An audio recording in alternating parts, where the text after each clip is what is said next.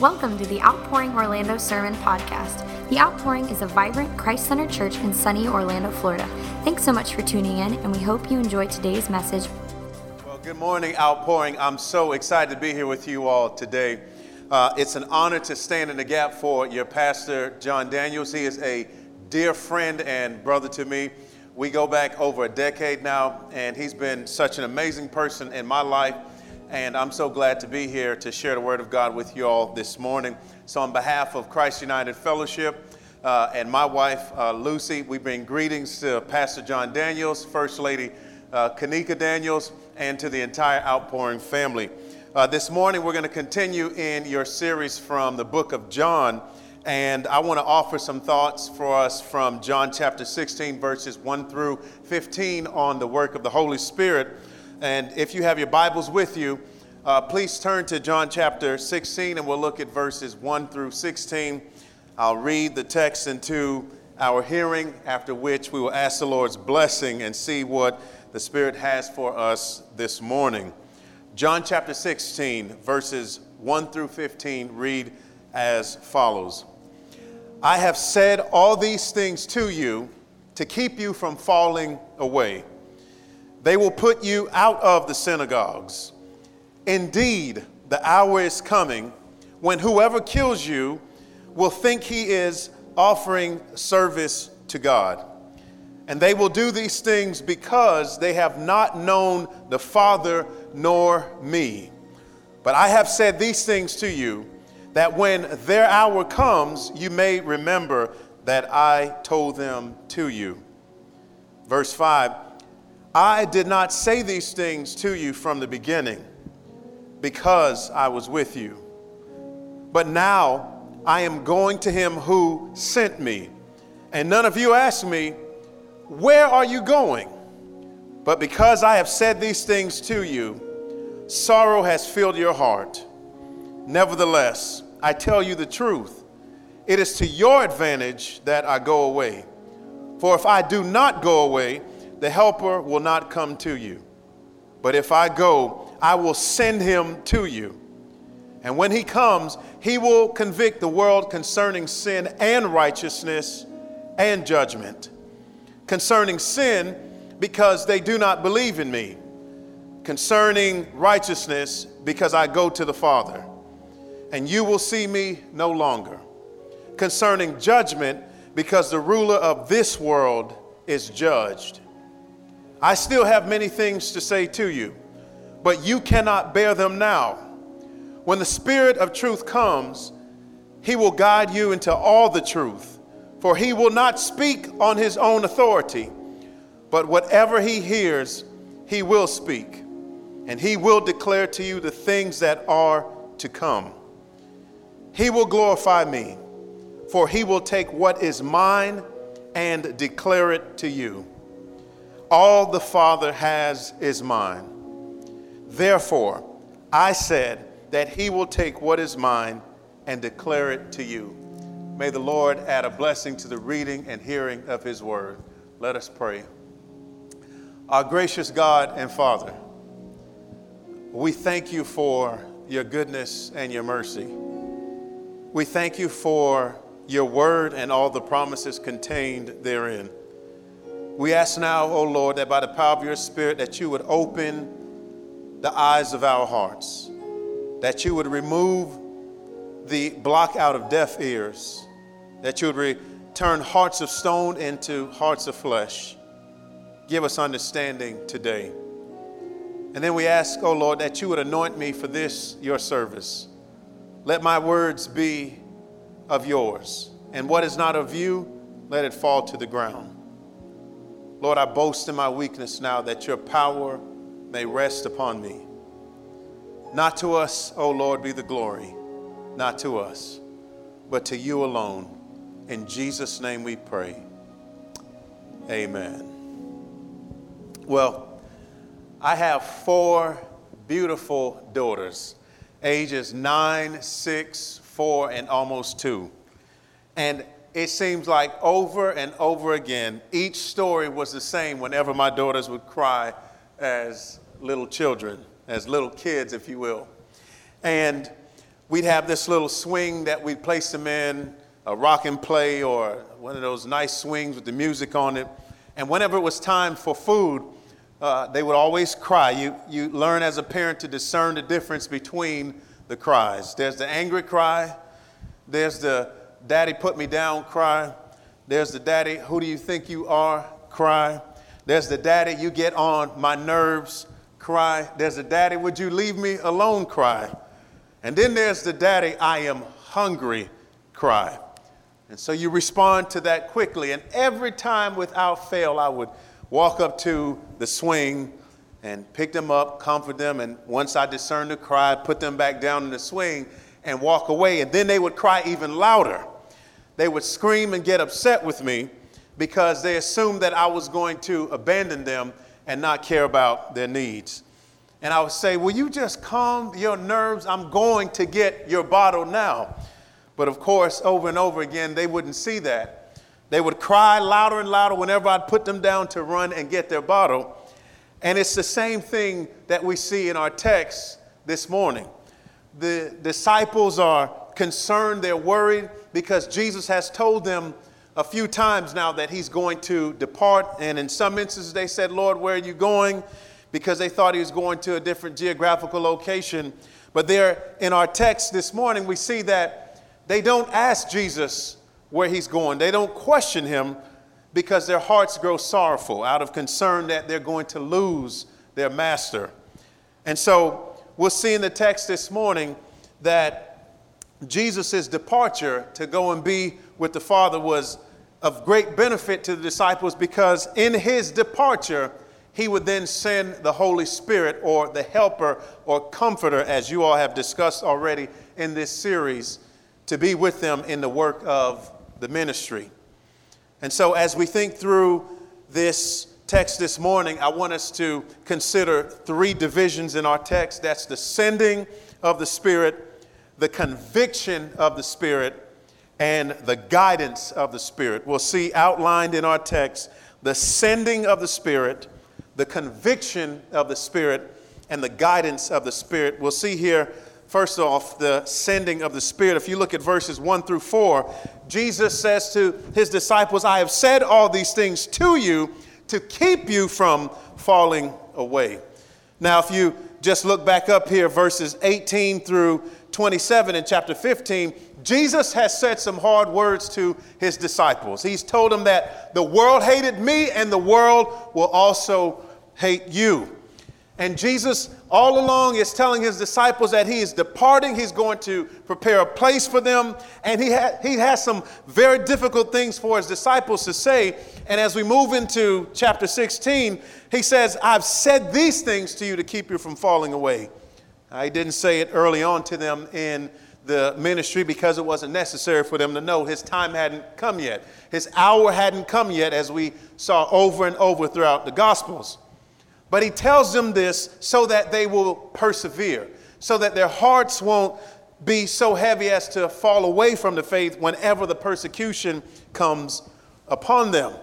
And the same thing is true for us. The Lord has given us his word to help us persevere through the struggles that we face in life. In verse 2, it says, They will put you out of the synagogues. Indeed, the hour is coming when whoever kills you will think he is offering service to God. And they will do these things because they have not known the Father nor me. But I have said these things to you, that when their hour comes, you may remember that I told them to you. So Jesus is giving his disciples a heads up. If we were to uh, fast forward through the pages of the Bible and redemptive history after the cross, we would see that indeed Jesus' disciples faced a great deal of persecution as the early church was developing. In fact, one of the chief uh, authors of the New Testament, the Apostle Paul, was once the, was once the criminal Saul who persecuted God's people and thought that he was doing God's will. So it is possible for people to persecute the people of God and think that they are actually doing the right thing. But the Bible tells us that they're blinded that they have not known the Father, that they have not known Jesus. So these are things that Jesus uh, about which Jesus warned his disciples so that they would persevere when these struggles came. And indeed, the Bible tells us when we read through Acts that the, the, the disciples rejoiced for being counted worthy to suffer for the name of Jesus Christ. And so the suffering would later be confirmed, this prophecy would later be confirmed as they are uh, witnessing and as they are ministering to people and evangelizing, and the church is growing. And we see over and over again that disciples were persecuted, that they were in prison, that they were beaten, but Jesus gave them a heads up so they were put on notice and not caught off guard that bearing the name of Jesus will bring about trouble in your life. In fact, coming to Jesus may cause you more trouble than when you were not following Jesus. But Jesus says, Blessed are you if you're persecuted and reviled for my name's sake. We move here to verse 5. We see, I did not say these things to you from the beginning because I was with you. But now I am going to him who sent me. And none of you asked me, Where are you going? So again, Jesus reiterates he was with them and he didn't say these things to them because it wasn't necessary at the beginning of his ministry. Uh, whenever people tried to take him hostage and make him king, he would depart. Whenever Pharisees were after him, he would depart, not because he was afraid, not because he didn't have the power to do anything about it, but because it was not his time to go and accomplish redemption through his death. And now we see here that the disciples who previously asked Jesus about where he was going, Peter said, Lord, where are you going? I will follow you wherever. Jesus said, Peter, you will deny me three times before the rooster crows. John 13 and 36. Over and over again, Lord, where are you going? Lord, are you going to a different location? The disciples didn't quite understand what Jesus meant when he said that he was going to depart. He tells us in John 14, I go to prepare a place for you. Jesus is going to carry out the work of redemption so that his disciples, his followers, would have a place in his Father's heavenly kingdom. But now the disciples are puzzled.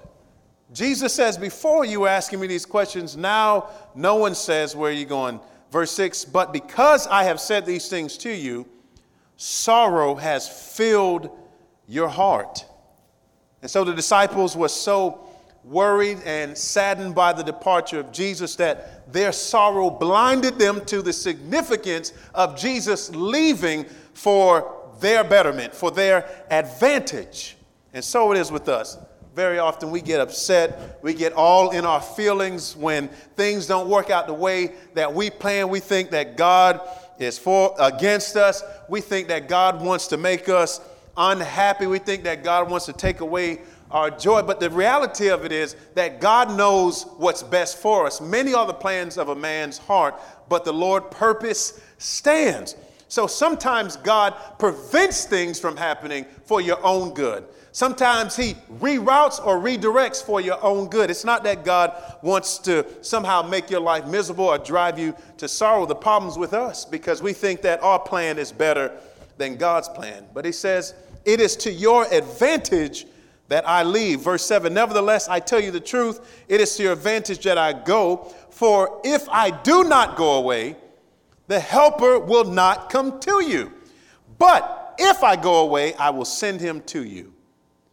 And when he comes, he will convict the world concerning sin and righteousness. So if we stop right there, we see here the Helper, once again, that you've touched on already, the Paraclete or the Comforter the one who comes alongside, the advocate, the one who brings aid. This is another name for the Holy Spirit.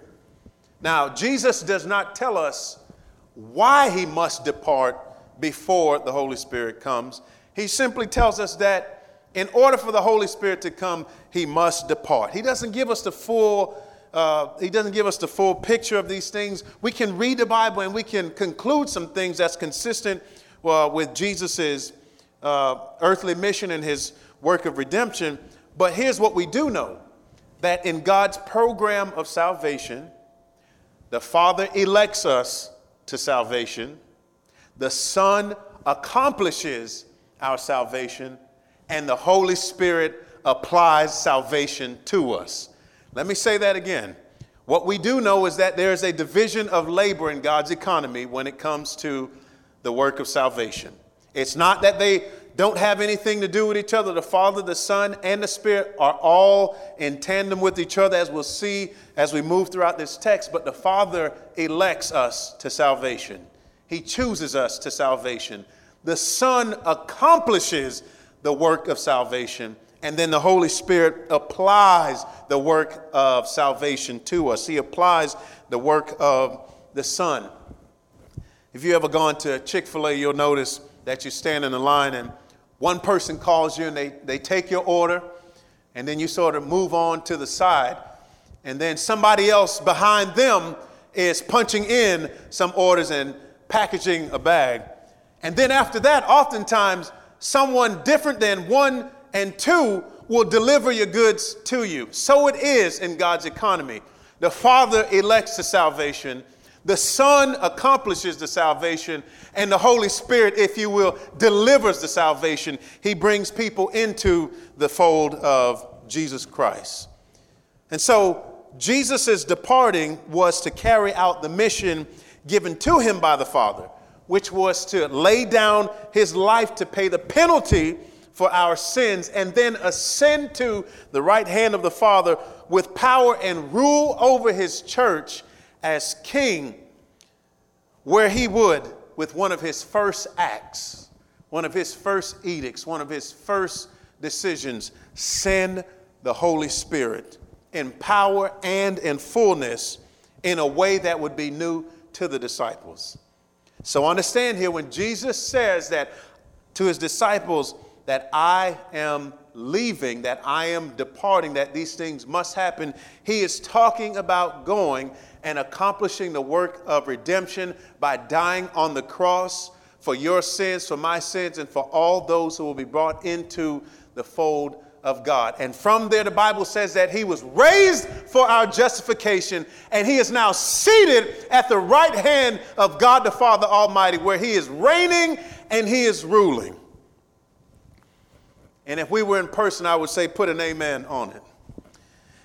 And so Jesus reigning and ruling as the head of the church, as the king of the church, King Jesus sends the Holy Spirit to come and help, to comfort, to assist, to work through and work in the life of the apostles to build the church. When I was uh, hanging out with my grandparents a couple years ago, I said, Grandma and Grandpa, on my dad's side of the family, they're from Jamaica. I said, I said, Tell me a story about coming over here to the States. Why did you come? And my grandmother started telling me the story. She said, You know, I came over initially to do some work and, and uh, make, make some money and, and do some things back home in Jamaica at the time.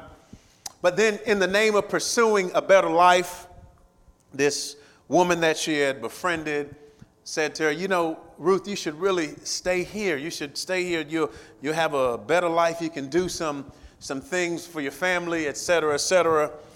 So she went back home and she, she told my grandfather, and she persuaded my grandfather to come for a short period of time. But my, my grandfather's friends knew that it would be the last time that he would live there in Jamaica. And as they came here as immigrants to America, they started they, they, they journeyed and they worked hard and they started a new life for themselves and their children. So they came here and they left their children behind uh, to the care of some family members. But as things got better over the years, they would bring the kids up in pairs and in groups so that the kids would enjoy the benefits of the labor that they had secured. So it is with Jesus. He says, I must go and accomplish redemption so that when I leave, I will send the Holy Spirit who will be used, who will work through the church to gather people into the fold of God and enjoy the benefits of redemption.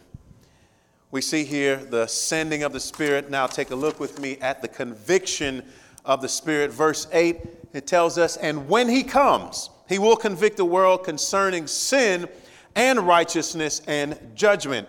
Verse 9 concerning sin, because they do not believe in me concerning righteousness, because I go to the Father, and you will see me no longer concerning judgment, because the ruler of this world is judged. That word convict right there means to convince with solid or compelling evidence, especially to expose, to bring light to something. So we see here that a role of the Holy Spirit is to expose, to bring to the attention, to bring awareness, to, to um, highlight, if you will, with a great degree of evidence, um, things concerning uh, the Lord and, and the world.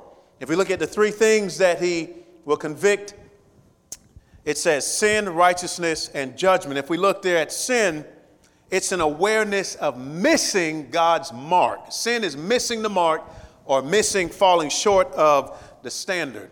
And so the Holy Spirit's role, one of his uh, works, is to bring to people's attention when they miss God's mark, when they fall short of God's standard. The Bible says that all have sinned and fallen short of the glory of God. And the Holy Spirit brings that to people's attention. If we were to look at Acts chapter 2, we see that Peter, under the power of the Holy Spirit that had come, after the death and resurrection and ascension of Christ, preaches the gospel. And then the word of God says they were cut to their hearts. In Acts chapter 2, verse 37, they were cut to their hearts. And then they asked the question, How can we be saved?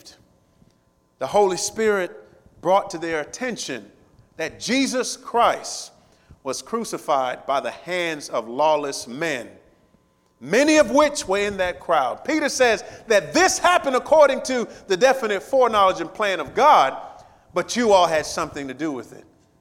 And he proceeds to explain to them how Jesus Christ is the Messiah. He's the sent one from God to bring salvation to his people. And the Bible says that they were convicted of their sin. They were convicted of the greatest sin. The greatest sin is unbelief. Because if you don't believe in Jesus, you're in trouble. They begged Peter, How can we be saved? Peter tells them, Repent and be baptized, all of you, for the remission of your sins. For the promise is for you and your children and all who are far off. You see here, the Holy Spirit disrupts our worldly inertia. When we're stuck in sin, think about it as standing still and we're just happy and we don't know any better. We think that the way the world uh, presents this thing about life to us is correct. And what the Holy Spirit does is disrupt that idleness and brings to our attention that our standing still is going to get us in trouble. Said another way, we're just going about our life and we think that all is good. We're living happy and the world is at my fingertips. And we don't realize that we are marching happily to our eternal death. And what the Holy Spirit does is knock us off course and awakens us to the reality that we have sinned against God, causing us to ask the question, How can I be saved? Concerning righteousness. In his earthly ministry, we saw that Jesus Christ proclaimed righteousness. Jesus Christ taught true righteousness. He embodied righteousness. He was the living word. In him was no sin. The only perfect man to ever walk this earth. And then some scholars think that maybe this is a reference to Jesus Christ being vindicated as the righteous one after his resurrection from the grave. I'm not here to dispute that. I think both are applicable. I think it's, I'm probably more inclined to seeing Jesus Christ as the one who taught and embodied righteousness while he was with his disciples in their earthly ministry. But once he departed, once he departed and ascended to be at the right hand of the Father, the Holy Spirit was sent to be the one who convicts the world of righteousness, who leads uh, people to righteousness uh, through the ministry of the gospel and the preaching of the word through his people. And he brings to people's attention that they lack righteousness and that they are unable in their own power to secure the righteousness that's necessary to be in good standing with God. And so think about it like this if you've ever run on a treadmill, you can go very far. You can go miles and miles and miles. but go nowhere at all. That's what it's like when you're self righteous. That's what it's like when you're trying to earn favor with God, when you're trying to secure a righteous standing before God. You are running, running, running, running in place, but you are getting nowhere at all. And what the Holy Spirit does is awaken us to the reality that we are running in place and not covering any ground. And He reminds us that there's only one righteous person, one truly righteous person, one perfectly righteous person who has done that on our behalf, and that's the Lord Jesus Christ. So he sets us free from works righteousness and self righteousness. Concerning judgment, here we see the Bible tells us that Satan, as an opposer, an opposer to God, stands condemned. If we look at John 12 31, Jesus said that Satan would be cast out. Okay, and then Paul tells us in Colossians chapter 2, verse 15, that Christ was put to open shame through the death and resurrection of, uh, that Satan was put to open shame through the death and resurrection of Jesus Christ. And so this is important for us to see here concerning the judgment that the evil one, that the accuser has already been defeated by the work of Jesus Christ. And Jesus was saying in John 12 that his doom is sure, that he stands condemned because what's about to happen at the cross uh, his, his triumph would be our tragedy. It's the greatest irony in history. The enemy thought that he had Jesus at the cross, but really it was a rope a dope. The enemy thought he had Jesus in the corner, and then Jesus pulled a quick one on him. And in dying, Jesus defeats death. That's the great irony of the Christian faith. His tragedy was our triumph. And then it tells us in Revelation 20 that this same enemy will be condemned forever and cast into the eternal lake of fire. Now, what I want us to understand here is that not only is this the devil's fate, this is the fate of anyone who is hostile to or opposes Christ, does not place their trust in Christ. You are under the influence of the prince of the air, is what the Bible says the prince of this world. You are under the influence and guidance of the devil if you have not placed your faith, your trust in Jesus Christ as Lord and Savior. And your destiny says the same thing unless you repent. So let's not just think here that Jesus is declaring that the devil is defeated. Anyone who follows the devil, anyone who persecuted the church did not repent, anyone who was in opposition to Christ and did not repent has been marked out for condemnation. So I ask you all this morning, with all that is being offered to us by the world, all the different philosophies, all these different worldviews that are offering us life but coming up short, do we see the need to preach the gospel? Do we see the need to preach the gospel to others? Do we see the need to preach the gospel to ourselves over and over again? Because the reality is, there is an enemy, and he's constantly influencing people to choose the alternative to Christ.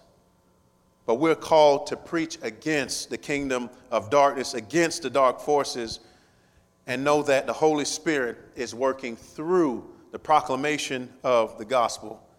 But not only do we see the need to preach the gospel, but do we see how the work of the Holy Spirit frees us in our evangelism? We're called to be instruments.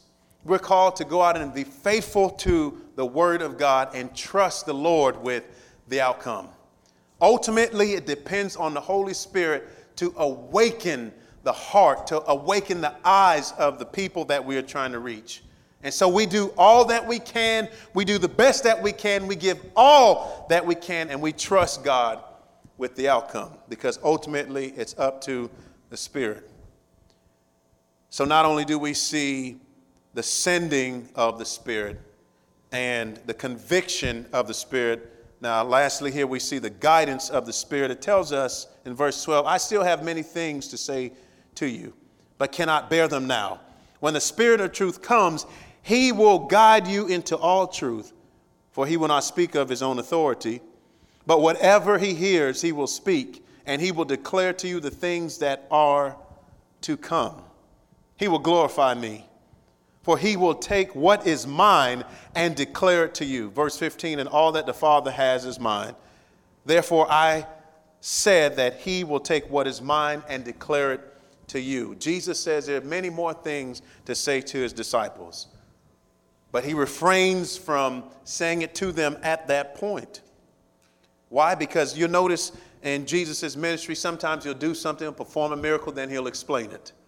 He'll do some great redemptive act, and then disciples, the disciples will understand. Well, the disciples will understand the cross better on the other side of the cross.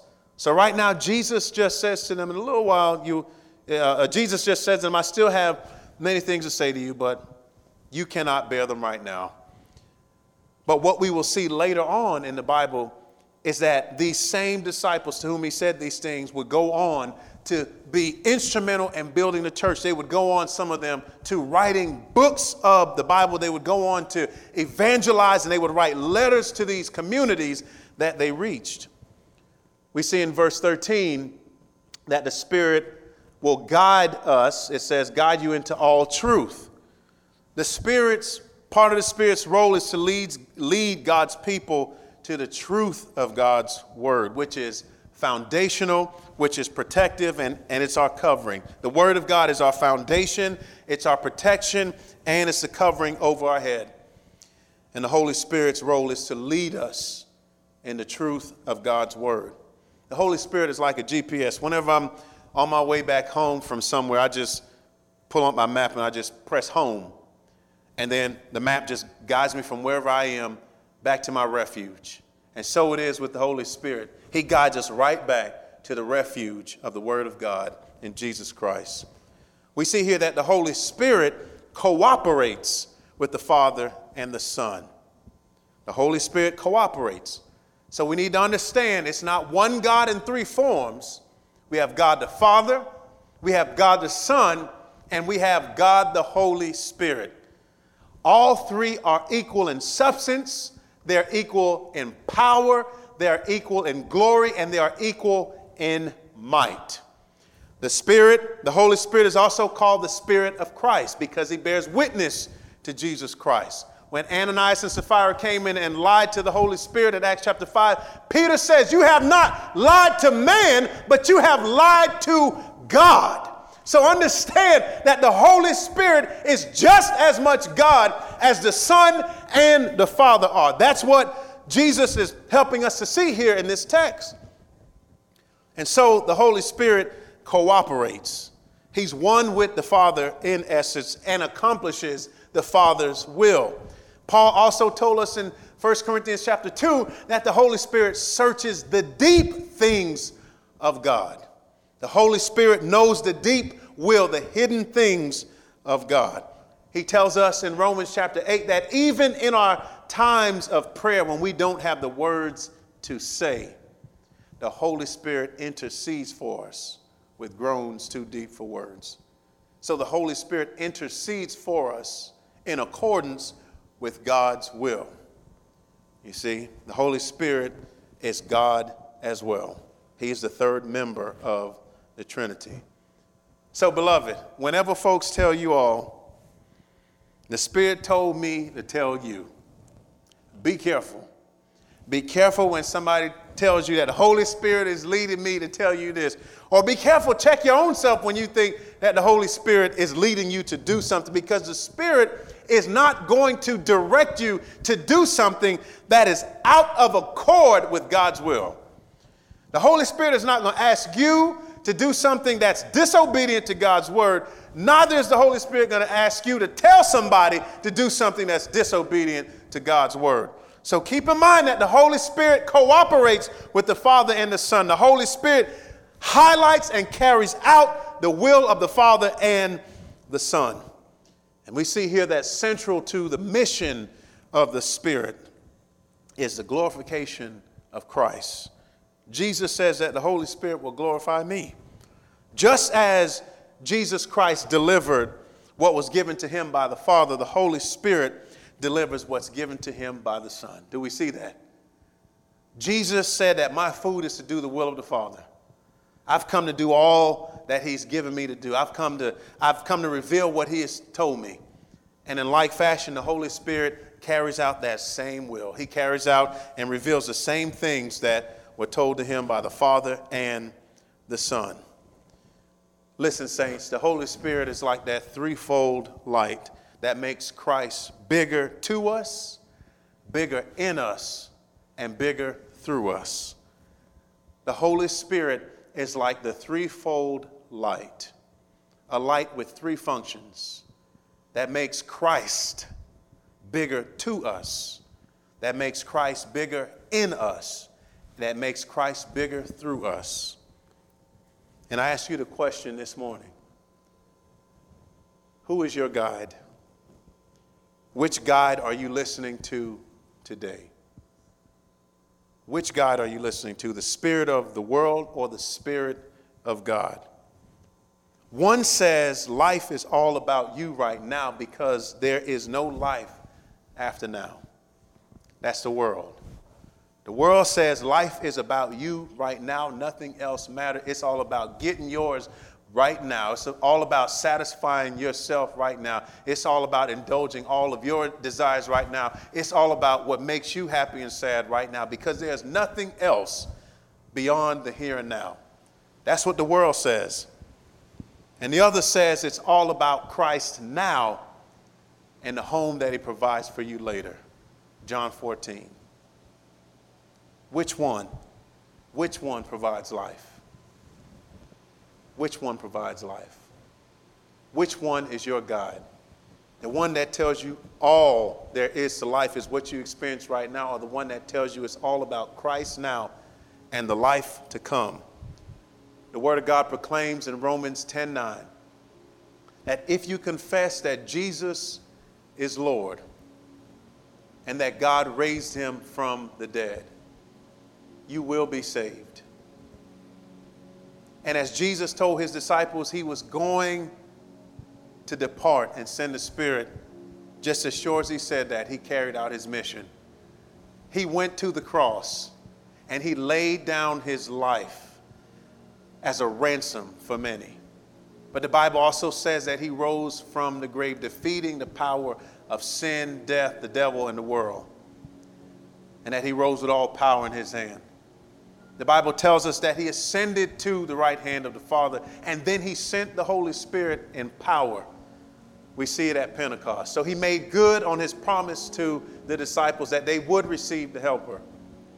And that Helper today, the Holy Spirit, is still convicting the world of sin, still convicting the world of righteousness, and still convicting the world of judgment. The Holy Spirit this day is shining a bright light on the glory of Jesus Christ, who says, If you trust in me, thou shalt be saved. So I ask you this morning do you hear the voice of the Holy Spirit saying, Come and receive the gift of salvation? If so, place your trust in Jesus today. Let us pray. We hope you were blessed by the message today and would love to hear about how God is using this ministry in your life. You can connect with us online at outpouringorlando.com to share your story, request prayer, give financial support, or learn more about our ministry. We'd love to see you at one of our Sunday services if you're ever in the Orlando area. Thanks again for joining us today. Have a wonderful week.